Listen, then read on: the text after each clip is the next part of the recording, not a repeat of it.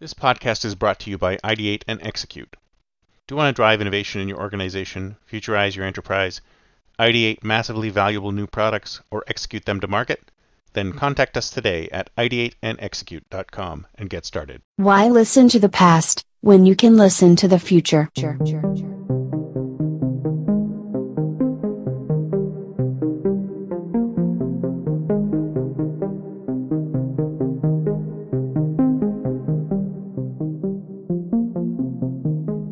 Welcome to the Think Future podcast, broadcasting from deep in the heart of Silicon Valley, California. We focus on innovation, startups, and the future, not necessarily those and not necessarily in that order. Here's your host.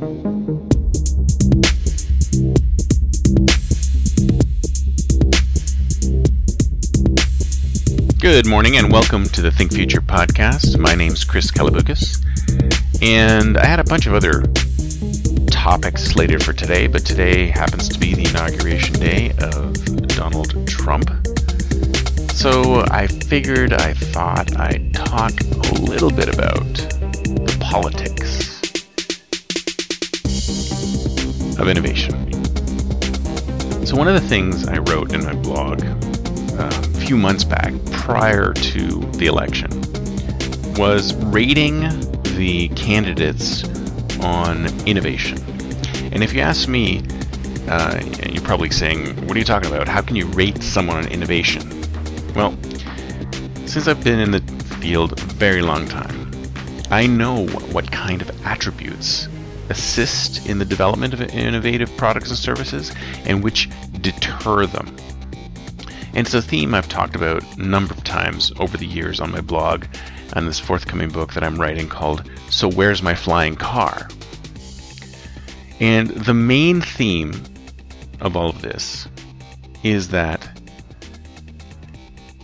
innovation requires freedom.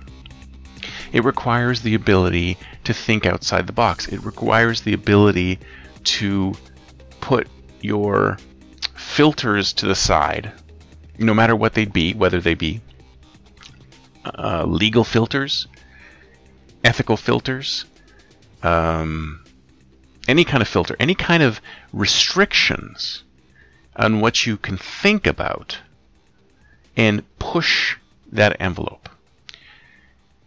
To that end, I was suggesting that one of the things that will help assist in the development of new innovative products and services is a reduction in regulation. When you have a reduction in regulation, then you will see all sorts of new innovations being developed and launched because you don't have those same restrictions sort of pulling you in place. I mean, take it, here's an example. So you look at banking. If you look at banking in this country, banking in this country is extremely heavily regulated. Therefore, it's very difficult for banks, no matter how innovative they are internally, to be able to launch innovative new products because they have to deal with a lot of regulation and compliance issues. Go to other countries like Kenya, where you have where the banks have been able to do all sorts of interesting and amazing things with mobile banking because the regulations are more lax. In places where regulations are more lax, you see a lot more innovative and interesting products and services coming to market. So that's one thing is government can assist in innovating by sort of stepping back and rolling back certain regulations. I'm not talking about every regulation, I'm talking about certain regulations. Certain regulations can be rolled back to assist in the development of new things. And it doesn't matter which sector it is. It could be the energy sector, it could be banking, it could be anywhere. And if you could roll back these regulations, then you would see more innovation because the regulations inhibit the innovation. Thinking about the innovation, it doesn't. it doesn't inhibit you from thinking about the innovation. So if you want to develop patents in that space, that's fine. But if you're actually thinking about developing products and services, then rolling back the regulation really helps. I think I talked about this in the last show when I talked about permissionless innovation, where you push forward into areas where there are no laws, or the laws can be bent, or the laws can be stretched in order to get that innovative product and service out the door.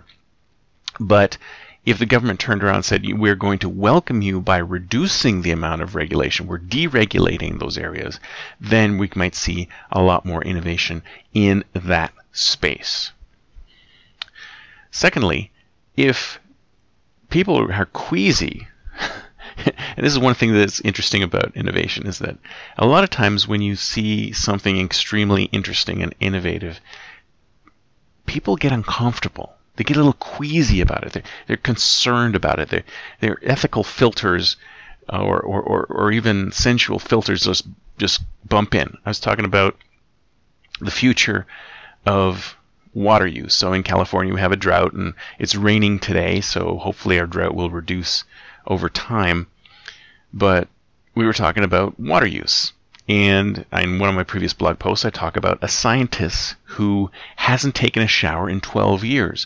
All he does is spritz himself with this antibacterial substance. And what it does is it destroys the bacteria on his skin. And some people say that he doesn't smell all that great, but he's used very little water over the course of the last 12 years. So if you think about it, that is sort of the future of showering. Do we really need to use as much water as we do in order to be clean? Can't we have some kind of high tech shower which uses some water or some biological elements that destroy the bacteria and then just sort of blast us with this thing for a couple seconds, cleaning us completely, and then we step out again? But sort of like the thought of peppering ourselves with bacteria in order to become clean makes a few people a little queasy. They think about, oh, I'll never do that. But if you think about it, that is the future. That's where innovation will come from in that space. So feeling queasy about something doesn't necessarily mean that something is not innovative. In fact, it might mean that something is more innovative and cutting edge. Now, what does that have to do with the government? Well, let's talk a little bit about ethics, right? Think about the start of flight when people were still trying to determine how to get off the ground. How do we get humans to fly? Orville and Orville and Wilbur Wright actually were able to get off the ground. There was a number of people who were able to get off the ground. Hundreds of people tried. A lot of people died trying to get off the ground. A lot of people died attempting to fly. And if you think about this, if you think about that time and today, if you think about the risk taking that was done at that time as opposed to today, I cannot imagine many people taking that kind of risk in order to determine whether or not we could fly. I just can't imagine it. I think we live in a completely different time where people are more concerned about safety and the ethics of a situation than they are about actually pushing forward with the innovation. And this is the, some of the some of the reasons why the FDA takes so long to push drugs through the system is because they have to test every possible situation and it takes forever even though there's many people waiting in the wings for these cures. So one of the things that I would say and it's an analog to it's it maps to what I talked about earlier is that if we could roll back the the some of the ethics and some of the some of the regulation around these types of things and say let's get these things pushed forward. If you're if you imagine these people who are trying to fly trying to invent an airplane trying to get human beings off the ground and they were willing to die trying. Is anyone any longer willing to die trying for innovation? Are people willing to die trying to cure cancer? Are people willing to die trying to cure HIV? Are people willing to die trying to cure homelessness? No. People are not willing to take the risk anymore. And I think an administration that encourages people to take risks would be extremely helpful. So part of the deregulation, encouraging people to take risks, strengthening the patent system so people who do come up with ideas are protected and are able to do something with those ideas.